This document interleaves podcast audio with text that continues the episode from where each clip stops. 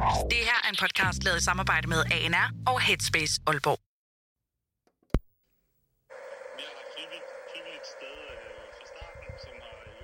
Jeg sidder i stuen med mine forældre. Jeg har sagt til dem, at jeg gerne vil snakke med dem om noget alvorligt.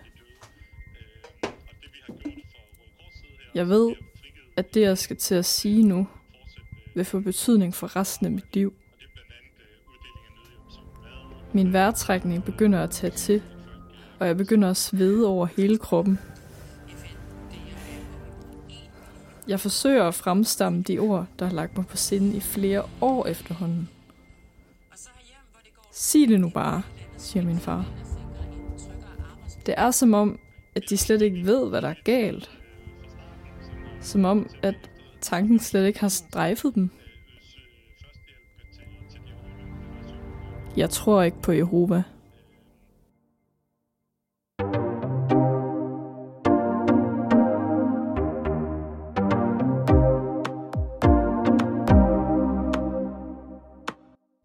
Hej, Nicoline.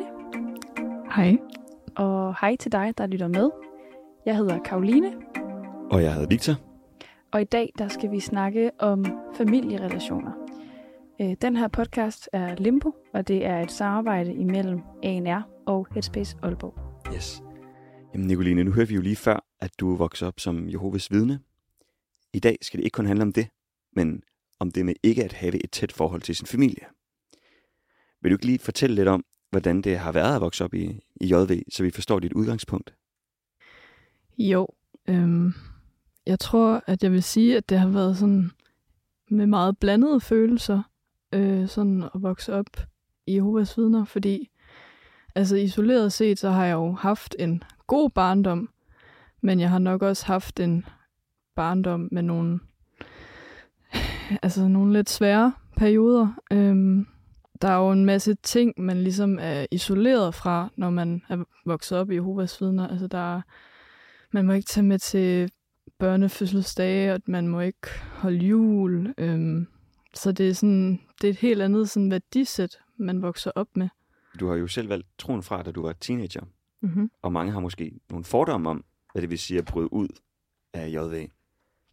Vil du fortælle lidt om, hvordan det var for dig at bryde ud? Ja, jeg er jo aldrig sådan blevet døbt ind i Jehovas vidner. Nej, okay. Øhm, det betyder, at jeg godt kan have en relation til min familie, fordi at jeg aldrig har skrevet under på den livslange kontrakt, der hedder, at man bliver et Jehovas vidne. Okay. Mm. Øhm, så derfor øh, så kan jeg godt have en, øh, en relation til dem den dag i dag. Okay. Heldigvis. Ja, for jeg har i hvert fald hørt historier omkring, at man bliver, sådan, man bliver udelukket i Mm. anførselstegn, hvis man Mm. først melder sig ud af Jehovas vidne.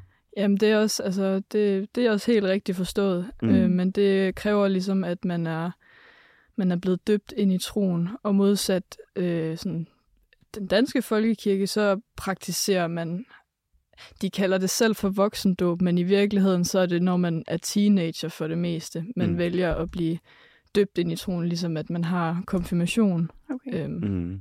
Så det er lidt på den måde, bare minus alle gaverne og festen og så videre. Det gør man ikke sådan rigtig et stort nummer ud af. Okay. Havde du det så? Nåede du at have en voks- voksendåb? Nej, det er lige præcis det, jeg ikke havde, for Ja. ellers så kunne jeg ikke se min familie nu. Okay. Ja. Har du, har du sådan oplevet gennem din barndom øh, at kende til andre, som er blevet udstødte, eller som ikke, altså som var brudt- brudt ud af Jehovas vidner, og som ikke kunne have en relation?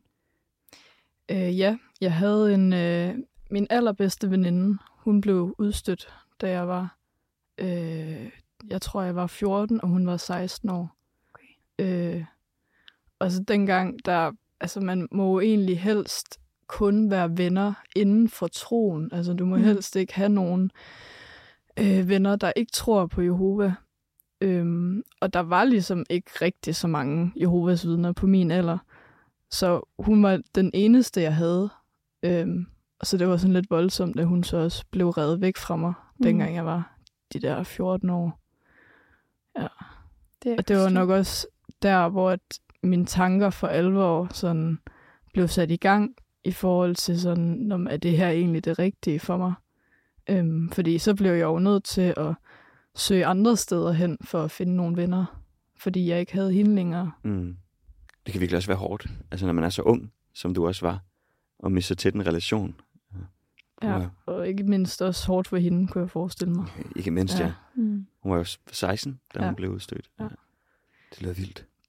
Jamen altså det, at du har meldt dig ud af, af JV, har det skabt nogle gnidninger sådan på familiefronten? Du siger jo, at du stadig kan se dem. Øhm, men Altså, ja, jeg vil lyve, hvis jeg sagde nej i hvert fald. Øhm, Mm. Men det er jo også fordi, at vi har jo meget forskellige livssyn øhm, i min familie.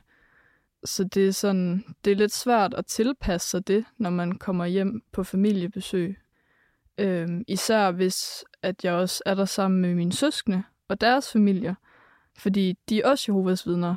Mm. Mm. Øhm, så kan jeg godt føle mig sådan lidt alene. Øhm, også fordi de ofte har sådan nogle interne snakke om, hvad der ligesom foregår inden for organisationen, altså Jehovas vidner. Hvor at jeg, altså jeg kan jo godt følge med i den samtale, men jeg føler ligesom ikke rigtigt, at der bliver skabt et rum for, at jeg også kan komme med nogle inputs fra min hverdag. Mm. Sådan for eksempel, jeg kan ikke fortælle om, at jeg har været til en fødselsdag, eller at når jeg har holdt juleaften sammen med nogle venner.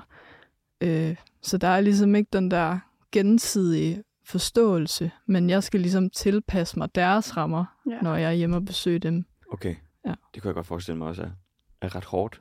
Mm. Altså sådan hele tiden at skulle, hvad kan man sige, danse omkring dem. Ikke sådan at Ja. være for meget, samtidig med at man føler, at man ikke bliver accepteret som den, man er. Altså det må være, Mm. være mærkeligt, ja. I dag skal det jo ikke øh, udelukkende handle omkring øh, Jehovas vidner. Det skal nemlig mest af alt handle om familierelationen, og vi skal dykke lidt ned i de her gnidninger og konflikter, der nogle gange kan være. Men inden vi begynder på det, Nicoline, vil du så ikke lige lave en hurtig præsentation af dig selv? Øh, jamen, jeg er 21 år gammel, og så har jeg boet i Aalborg det sidste, de sidste 3,5 år. Øhm, og så studerer jeg populærmusik og lydproduktion Mm. øh, på Aalborg Universitet på 5. semester. Så er jeg i gang med at skrive bachelorprojekt, og så er jeg også frivillig for Limbo-projektet. Woo. Ja. Ja, fordi for at det ikke skal være løgn, så er Mm. Nicoline jo faktisk vores rigtig dygtige klipper ja, her på podcasten. Okay, nu hørte vi jo lige, at øh, du er 21, Nicoline, og du har boet ude i 3,5 år. Så er du flyttet hjemmefra øh, ret tidligt egentlig. Øh, oplevede du allerede der, altså sådan, at jeres relation ændrede sig, eller var det måske en af grundene til, at du flyttede hjemmefra så tidligt? Altså, ja, jeg tror lidt, at mine forældre ventede på, at jeg skulle være færdig med gymnasiet, fordi så tænkte de, at Nå, så betyder det nok, at du flytter hjemmefra. Mm. Øhm, så der var sådan lidt et pres øh, hjemmefra i forhold til at flytte ud og stå på egne ben. Øhm, og det tror jeg da også har haft noget at gøre med, at vi ligesom har gået lidt på klingen af hinanden øh, i mange år efterhånden ja. på det tidspunkt. Og hvordan det var at stå på egne ben, øh, det tror jeg, det, det er ligesom for så mange andre, det er noget, man lige skal, det er noget, man lige skal lære. Øhm. Og jeg husker også, at det første lange stykke tid efter, at jeg var flyttet hjemmefra, så var det også meget begrænset kontakt, jeg havde til min familie. Og hvordan var Ja. det? Altså var det dig, der havde valgt det, eller var det dem, der mere ikke opsøgte dig? Jeg tror, det var en, det var en kombination. Øhm, og det var også først der, jeg for alvor begyndte sådan at dykke ned i alle de ting, der, der var forkerte ved Jehovas vidner, fordi det havde jeg egentlig aldrig nogensinde på den måde overvejet, da jeg flyttede hjemmefra. Der synes jeg bare, at og det var bare træls det hele. Men så, da jeg flyttede hjemmefra, der begyndte jeg sådan at dykke ned i Bibelen, og hvad er det egentlig, Bibelen siger, og hvordan hænger det bare overhovedet ikke sammen med de sådan trosforestillinger, der er i Jehovas vidner, fordi de hævder jo selv, at, øh, at de baserer hele deres tro på Bibelen, men det Mm. harmonerer bare ikke Mm. rigtigt. Med Bibelen Nej, i sidste ende. nej. Øhm, så det, det skabte helt klart en afstand, det der. Øhm, og jeg begyndte også at høre øh, en podcast, øh, der hedder Udstødt, øh, som er lavet af en, der har brudt ud af Jehovas vidner. Og jeg lærte helt vildt meget af at høre den podcast. ja, så det, det, det skabte virkelig noget afstand for mig. Øhm, og det gjorde også, at jeg havde sådan et, et behov for at fortælle min familie, hvad jeg havde lært. Ja. Hvordan tog de sådan imod det? Øhm, ja, ikke særlig godt. Nej, det kan jeg godt forestille mig. Øhm, det blev meget sådan noget mudderkastning. Øhm, okay. Ja, og det var også meget som at tale til en dør. Altså, det var mm. ikke, mm. øh, det, det trængte ikke ind. De er meget fastlåste i deres ja. tro og, og deres de, principper. Ja, okay.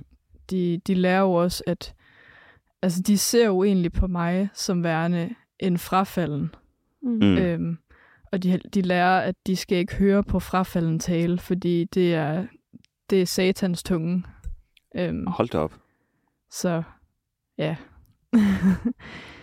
der ja. var ikke så meget at hente der. Nej, okay. Man kan vist godt uh, kalde dig lidt det sorte for, så lyder det til, når du er den eneste i din familie, der sådan er brudt ud. Hvordan føles det at stå alene med det? Jamen, det skaber jo nogle lidt øh, specielle situationer en gang imellem. Øhm, altså, for eksempel sådan en meget klassisk situation, det kunne være, at vi sidder og spiller sådan et øh, quizspil. Og så var der et tidspunkt, hvor der kom et spørgsmål omkring, øh, hvor gammel jorden er. Mm. Og så bliver der sagt fra, jeg tror det er min søster, der siger det, ej, det, det spørgsmål, det tager vi ikke lige, fordi at øh, svaret på spørgsmålet passer alligevel ikke. Okay. Wow. Um, så det viser jo ligesom det der skæld, der er øh, mellem vores livssyn. Altså, ja, sådan det virkelighedsopfattelser. Ja. Sådan, wow. Ja. Altså snakker du mest med dine forældre, eller med dine søskende, dine søstre?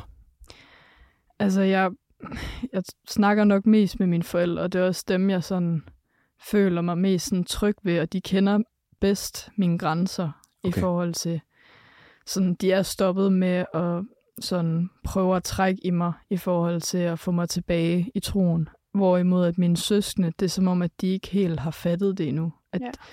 der er tit, eller ikke tit, men nogle gange så får jeg sådan bibelvers sendt mm. af mine søskende.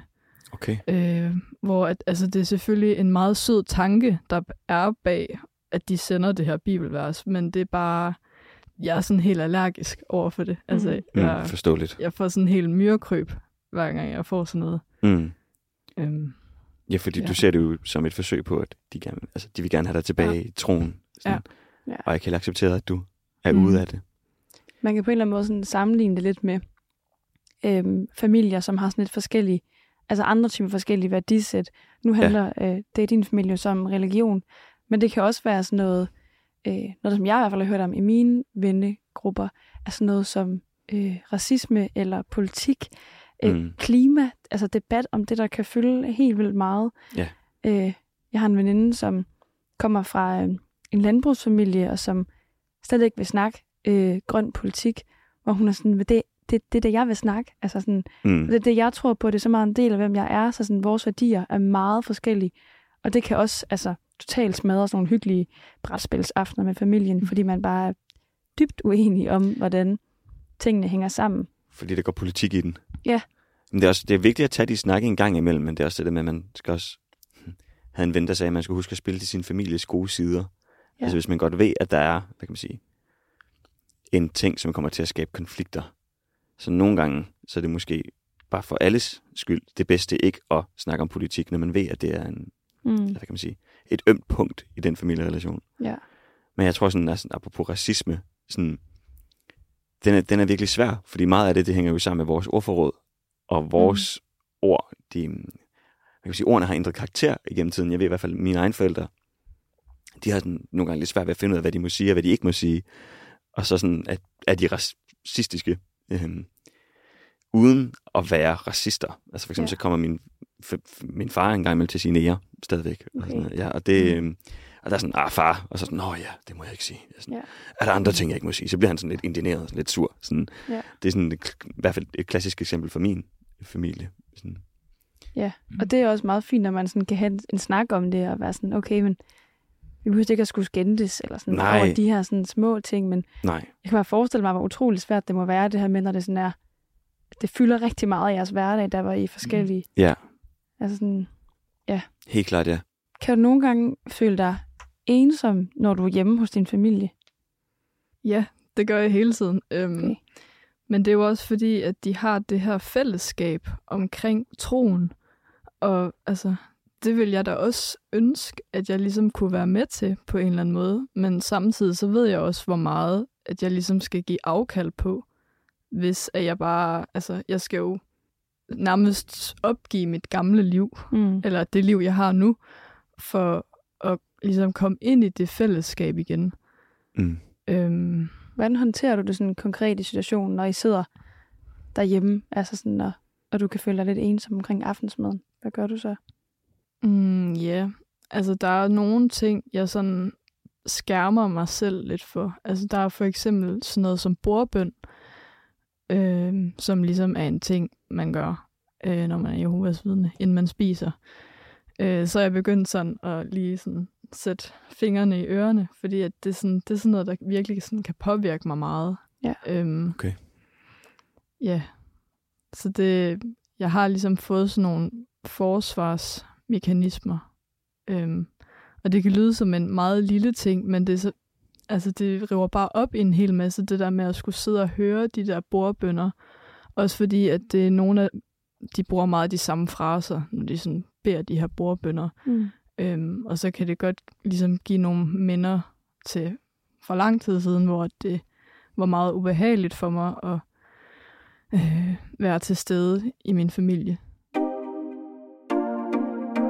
Jeg kan godt forestille mig, at, øh, at jeres forskellige livssyn nogle gange har ført til nogle konfrontationer derhjemme. Hvordan tror du, at de her konflikter i din familie har lært dig at håndtere andre konflikter i dit liv? Altså måske sådan studiekonflikter eller noget andet?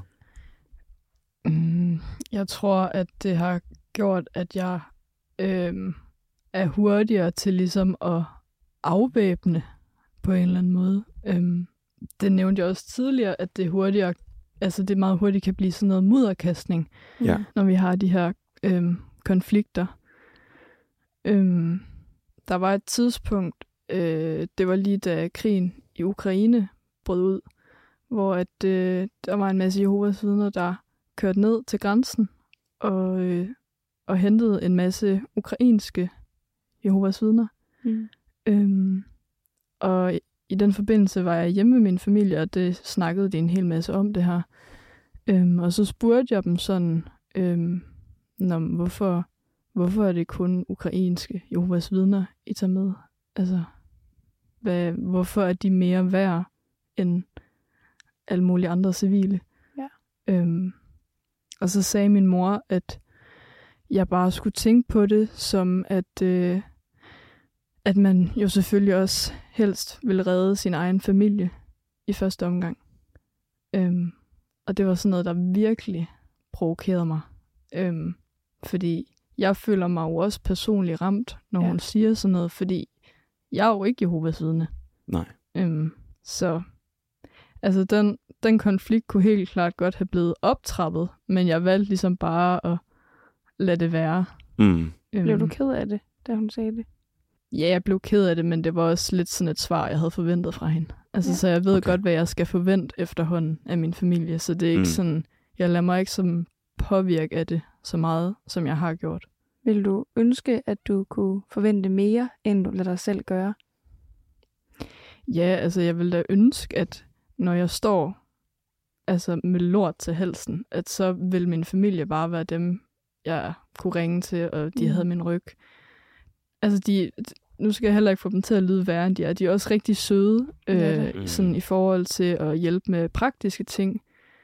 Dejligt. Øh, ja, men hvis jeg har noget sådan følelsesmæssigt, jeg går igennem, så vil de aldrig nogensinde være de første, jeg ringer til. Nej, okay. Jamen altså, hvem bruger du så, hvis du har det svært? Hvem snakker du med? Jamen, jeg har jo altså gennem en længere periode haft en kæreste, men vi er så ikke kærester længere, øhm, så ham har jeg jo brugt en hel masse, og jeg har også brugt hans familie, øhm, når det har været svært. Øh, men nu, nu er det mine venner, der har overtaget den rolle. Mm. Ja. Det med at bruge sine venner, frem for at bruge sin familie, det kan jeg personligt godt ikke genkende til. Mm, også mig. især efter jeg er flyttet hjemmefra. Altså fordi man ikke er så, så tæt på sine forældre, eller fordi man ikke bor hjemme, så er det mere naturligt at trække på sine venner eller sin, ja, sin partner.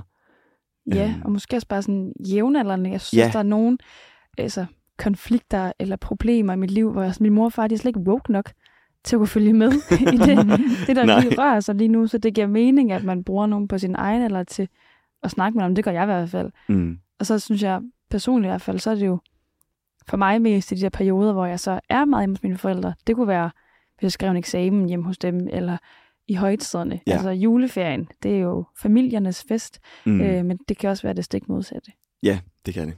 Øhm, jeg tror også, at det, sådan, det har lige sådan skulle gå op for mig, at jeg egentlig godt kunne ringe til mine venner, mm. hvis der var noget. Øhm, fordi egentlig så har jeg været måske ret god til bare at gå med det selv. Øhm, men så hvis jeg endelig har åbnet op omkring nogle ting, så har de altid været sådan, hvorfor har du ikke fortalt os det? Altså Mm. sådan, Ja. Du kan jo altid ringe til mig.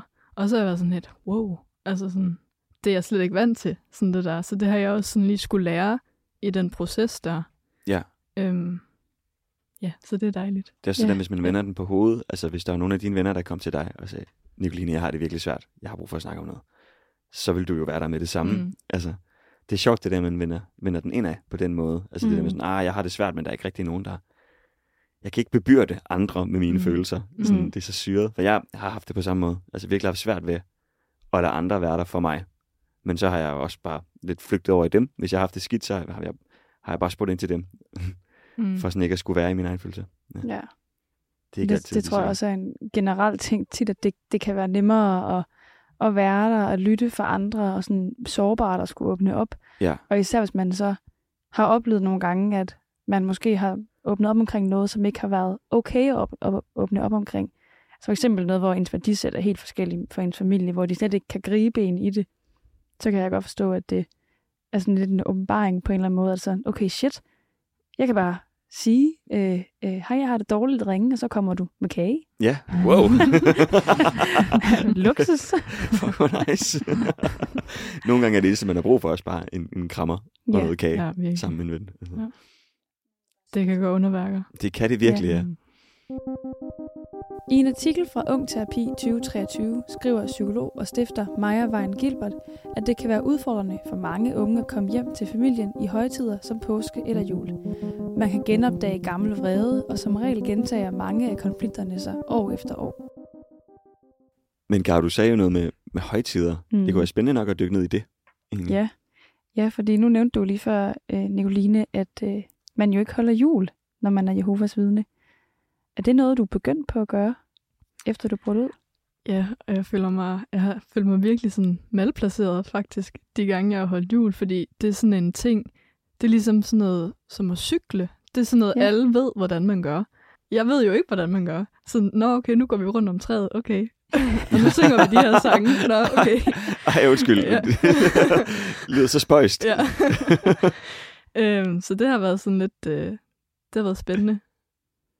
Hvordan er det sådan om, omkring højtider nu? Altså sådan, når nu du har fejret jul, kan jeg så høre, mm-hmm. og sådan gerne vil fejre jul. Er det, er det sårbart for dig, det der med, at du ikke gør det med din familie, men det gør de fleste andre faktisk? Ja, det er det helt klart. Altså, det er jo hver gang, at det er december måned, så bliver jeg sådan konstant mindet om, at okay, nu er det nu, er det nu man skal være sammen med sin familie. Mm. Øhm, Mm. og nu nævnte jeg også, at jeg havde øh, haft en kæreste før, øhm, så jeg har jo ligesom bare kunne læne mig ind i de øh, familietraditioner, der har været der. Men det har samtidig også gjort mig virkelig ked af det, øh, fordi at så føler jeg lige pludselig også, at der er så mange ting, jeg ikke selv har. Ja. Øhm, så på den måde bliver jeg også meget mere afhængig af den relation, Mm. øhm, end hvis jeg nu havde haft en helt almindelig kernefamilie. Ja. Mm. Altså, jeg, øh, jeg kommer nok fra den der helt almindelige kernefamilie, og Mm. ja, jeg har slet ikke tænkt over det her, du siger med, at jeg tager bare jul for givet på en eller anden måde, fordi jeg ved godt, hvad for noget mad man skal have juleaften, og det diskuterer vi ikke. Sådan er det. Jeg ved, hvad skal anden juledag og første juledag, og det handler alt sammen om familie. Øhm, og selv sådan fra, fra det synspunkt, det kan måske lyde meget privilegeret nu, men det kan faktisk også godt være lidt svært nogle gange, synes jeg. Det der Ja. ja. med at komme hjem og sådan vi er også flyttet hjemmefra, mig og mine søskende, og så kan man pludselig samles igen i et hjem, hvor man er sådan, gud ja, hvordan er det lige, vi gør Ja. det her? Altså, hvordan er det lige, vi er en familie, der bor under samme tag Ja. i de her juledage-agtigt. Og der kan godt opstå nogle gnidninger, også øh, i min øh, meget sådan udadtil-agtige kernefamilie i hvert fald. Også i min. Altså sådan Ja. med, at man måske hurtigt kan falde tilbage i de vante rammer og nogle gamle roller, man havde, da man var børn. Mm. Det er så sygt, når man kommer hjem, og så går der måske to-tre dage, og så er man bare, altså i mit tilfælde bare lille Victor, altså Ja. lillebroren, som ja, er lidt bange for at fylde, og helst ikke vil, vil være der for meget. Og sådan. Jeg kan godt blive meget drænet i de der højtider, i juleferien især, fordi man er så intens sammen med sin familie, hvilket man jo ikke er vant til, efter man er flyttet hjemmefra. Mm. Man er i hvert fald sammen med sin familie på en, på en anden måde. Men det er sjovt. Altså sådan, jeg havde en kæreste i, i fem og et halvt år, og i starten, der undrer jeg mig meget over den måde, de holdt jul på, sammenlignet med den måde, jeg holdt, eller, eller min familie holdt jul på. Der kan også være store forskelle sådan, inden for hver familie. Mm. Sådan, for eksempel hjemme hos mig får vi kalkun. Ja, ja, du griner. Jamen, det var Men- sådan de der helt små forskelle, hvor man er sådan, tænker, at der kan være diskussion om det, at man synes, at det skal fylde sådan det der med, Nå, hjemme også skal vi da have anden, det er da ikke til at diskutere. Man Hvad, og hvad snakker I om Ja. kalkun? Altså, Ad, ja. ja, at man, kan, at man kan komme derud. Men jeg synes Det virkelig sjovt. sådan, at det godt kan være et svært rum nogle gange, fordi det, det skal være hyggeligt. Ja. Jul. Ja. Altså, det skal være hyggeligt. Der, det ligger op til det. Der er jo lækker mad, der er sang og gaver, og Mm. nu skal vi hygge os. Alle rammerne er her. Og hvis det så ikke er hyggeligt, så er det bare enormt skrøbeligt. Alle sidder sådan lidt anspændt og hygger sig. Sådan, Ja. Åh, der. Ej, hvor er det fedt det her. Ja. Ja, og det er jo eller- også hyggeligt. Det er jo også hyggeligt. Men man kan ikke lade være med at tænke det, som du fortæller. Ja, Altså, sådan, men jeg tænker også bare sådan, hvis der er nogle konflikter i familien for eksempel, så kan det være enormt anspændt at skulle sidde der, og måske der er nogle bedsteforældre, eller fædre og kusiner, man ikke ser så tit, eller whatever, og så skal man sidde der og være sådan, yes, alt er fint. mm, Fordi vi er jo familie, det skal jo være i og å, så idyllisk. mm, Men nogle gange kan det bare være dårligt, og man kan have haft... Øh, altså personligt, jeg havde eksamen sidste år og, Ja. ja. over jul, og jeg synes, det var mega svært at skulle sidde der. Og jeg savnede min kæreste, og ville egentlig bare gerne tilbage til min egen hverdag igen. Ja. Så jeg kan også godt føle, at det er sådan lidt et glorificeret billede nogle gange, at det er i og å så fantastisk. mm. Det er også hårdt. Ja. Det kan i hvert fald være hårdt. Altså, jeg tror, jeg havde sådan lidt en fordom om jul i forhold til, at det sådan var meget sådan eksklusivt kun for familie. Men mm. jeg tror også bare, at jeg har opdaget, at jeg bare har nogle virkelig søde venner, og de venner har nogle virkelig søde familier, fordi de har bare sagt, jamen du kommer bare. Fordi er det de ved godt, at jeg ikke har noget sted at være. Øhm, så det har været sådan, det har virkelig været sådan en øjenåbner for mig, på en eller anden måde. Det lyder helt fantastisk, at de Ja. bare åbner deres hjem op for dig. Altså, Mm. Mm. Skal du så holde jul i år? Det tænker jeg da. Hyggeligt. Det lyder godt, Nicoline. kan du sådan føle dig udenfor eller lidt ensom, Nicoline, når, sådan at, når vi står her og sådan kan have den her lingo omkring jul, og hvad man gør i juletiderne og sådan noget. Jeg tænker bare, at den snak kan fylde rigtig meget i december. Hvordan er december for dig? Det er lidt sjovt, du siger det, fordi dengang, da Victor snakkede lige før, så tænkte jeg sådan, hvad kan jeg byde ind med? Og jeg var sådan, jeg ved det ikke. Nej. så mm, ja, så der er jo noget ensomhed forbundet med det, fordi der er ligesom, der er bare mange ting, jeg ikke har prøvet endnu, når. Mm. det kommer til, ja, altså både jul, men også altså fødselsdage og ja, sådan nogle, sådan nogle ting. Ja. Øhm, så det skal jeg også lige sådan, det skal jeg lige lære. Jeg får sådan lidt en dårlig smag i munden, når jeg sidder og klager over jul. Og så kan jeg heller ikke lade være med at tænke på, at jeg også nogle gange har det lidt stramt med fødselsdage, altså familiefødselsdage, fordi der skal man også være på, og Mm. uha, nogle gange så har man bare ikke overskud til at være sammen med sin familie. Og så, ja, så møder jeg dig, eller snakker med dig omkring, ja, at man ikke har oplevet at have julen, at man ikke har oplevet at have fødselsdagene, og så, Mm. Så får jeg det lidt skidt.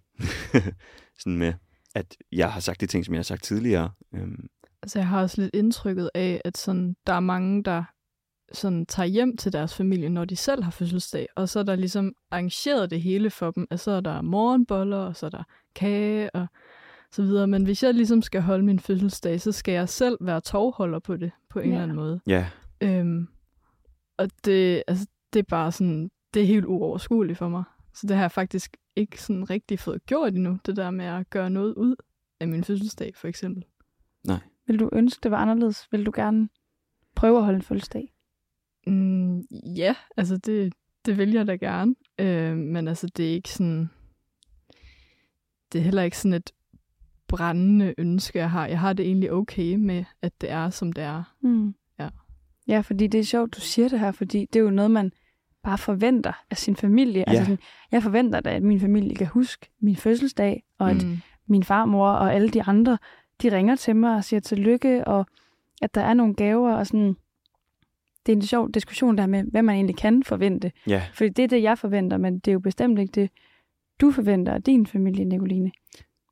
jeg tager det sindssygt meget for givet, kan Ja. jeg.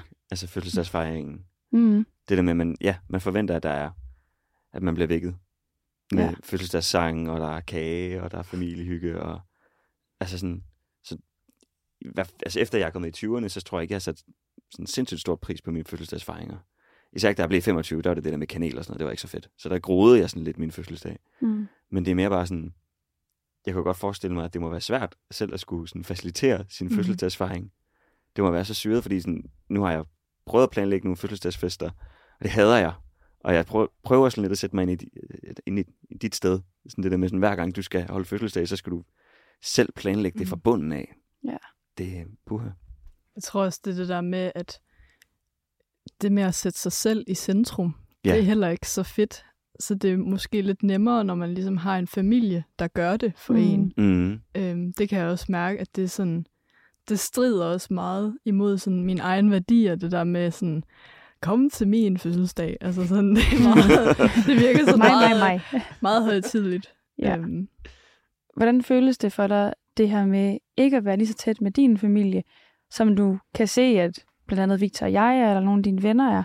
altså det er selvfølgelig et savn på en eller anden måde. Øhm, fordi jeg vil da ønske, at jeg kunne have samme familierelation, som I har. Øhm, men jeg tror også bare, at jeg prøver ligesom at fokusere på de ting, der så er. Mm. Altså, for eksempel nævnte jeg det der med, at når de faktisk, altså de er der, når det er, at jeg har brug for praktisk hjælp. Øhm, så prøv ligesom at sætte pris øh, på de ting, jeg rent faktisk kan bruge dem til. Øhm, og det, det handler meget om sådan, øh, ens egen tilgang til det. Altså, hvad, hvordan, sådan, hvad, hvilke tanker gør du der omkring din familie? Hvad, altså, hvad, hvad skal man egentlig bruge sin familie til? Ja. Øhm, Mm. fordi det, det behøver ikke at være det samme for alle mennesker. Nej, og det kunne jeg Øhm. egentlig godt tænke mig lige at dvæle lidt med ved, Ja. fordi det her spørgsmål om sådan, skal man være tæt med sin familie, og er det nu så perfekt? Altså sådan, det virker til, efter vi har snakket med dig i dag, at der også er rigtig mange andre måder at have øh, relationer på, som man godt tur, kan ture og kræve noget af. Mm. At det, man, man kan godt ture og kræve noget af sine venner, og række ud til dem, og bruge dem til konflikter, eller at holde jul med, eller whatever. Ja. Så måske at lykken ikke altid er den der sådan lidt øh, opblæste kernefamilie-idé. Overhovedet ikke, nej. Og sådan, også mere sådan, apropos det med at forvente noget af sin familie, og forvente, at i forhold til fødselsdag, at der er nogen, der sådan fejrer en. Altså, hvad kan man egentlig sådan i sidste ende forvente af sin familie? Er det ikke også forskelligt fra familie til familie? Sådan, jeg ved ikke, hvad tænker I om det? Jo, og det, det tror jeg, altså jeg har aldrig oplevet sådan forventningsafstemninger Nej. i min familie, men det har jeg da mere sådan med, med venner egentlig, at man så forventningsafstemmer sådan, hvad er det, hvad er det, det her venskab er, eller sådan, hvad, Mm. hvad er det, vi laver sammen? Det er der sådan mere sådan, når vi er håndboldvenner, så spiller vi jo håndbold sammen. Ja, ja. Eller vi er sådan der Mm. snakker meget om, så tager vi ud og går ture, eller tager på café, eller sådan. Ja. Hvor med familie, familie kan man godt sådan, der er sådan lidt blurred lines på en eller anden måde, fordi man godt kan forvente, at vi skal det hele, men så kan man også godt nogle gange komme til måske at have for høje forventninger Helt klart, ja. til sin familie. Helt klart. Er det noget, som I også sådan kan kende det der med, ja, Nicoline, dig måske også, altså at prøve, har du prøvet at have for høje forventninger til dem? Altså, jeg har i hvert fald lært, at jo lavere mine egne forventninger er, jo, øh, sådan, jo mere positivt overrasket kan jeg jo så blive over min familie. Mm. Øhm, så altså, det, det har hjulpet mig rigtig meget, øhm, ligesom at, at skrue ned for mine egne forventninger, og det har også det har jeg også gjort for blandt andet at passe på mig selv. Øh, fordi jeg har virkelig brugt rigtig meget krudt på at prøve at ligesom at, at ryste noget fornuft ind i min familie, men det har også bare taget sindssygt meget energi fra mig. Øhm, og jeg er blevet sådan helt obsessed i de perioder med, at nu skulle jeg bare ligesom vise lyset til min familie, og nu, nu skal vi bare alle sammen ligesom gå ud af Jehovas vidner. Mm. Øhm, men det, altså, det har jeg bare fundet ud af, at det får jeg ikke noget ud af. Altså, Nej. det, jeg skal bruge min energi et andet sted. Mm. Og har du så fundet en form for ro i, at øh, du godt må bruge dine venner noget mere? Det, that's a learning process, Ja. vil jeg sige. Mm. Øhm, men jeg er helt klart, øh, jeg er blevet bedre til det. Øhm, ja, og jeg er også blevet meget mere selvstændig her på det sidste. Øhm, så jeg kan også, altså, jeg finder også en ro i ligesom at, at bearbejde tingene selv. Øhm, Fedt. det, det har jeg, det har jeg blevet rigtig god til. Mm. Mm. og ikke på sådan en negativ måde. Det lyder ret stærkt. Helt vildt, ja. Du Mm. lyder meget stærk. Tak. Det har været vildt spændende at snakke med dig i dag, Nicoline. Og jeg føler personligt, at jeg har lært rigtig meget af, af den her snak. Vi kunne snakke om det her for evigt. Ja, men det har bare været virkelig dejligt at have dig med og høre, at selvom man måske ikke lige har en øh, familie i ryggen hele tiden, og at ens familie er ens et og alt, så kan man godt være mega stærk og sej, ligesom dig, Nicoline. Oh, tak. det har virkelig været øh, fedt, at du ville dele din historie med os i dag. Det var så lidt. Og hvis du har lyst, kan du følge med på vores Instagram på limbo. Du kan også skrive til os via mail på limbo hvis du har noget feedback eller nogle idéer til, til emner, som vi kan tage op her. Denne podcast er produceret i et samarbejde mellem Headspace Aalborg og ANR. Husk, vi altid er her, når du er i limbo. Tusind tak, fordi du lyttede med. Mit navn det er Victor. Og mit navn det er Karoline. Tak for nu. Vi ses.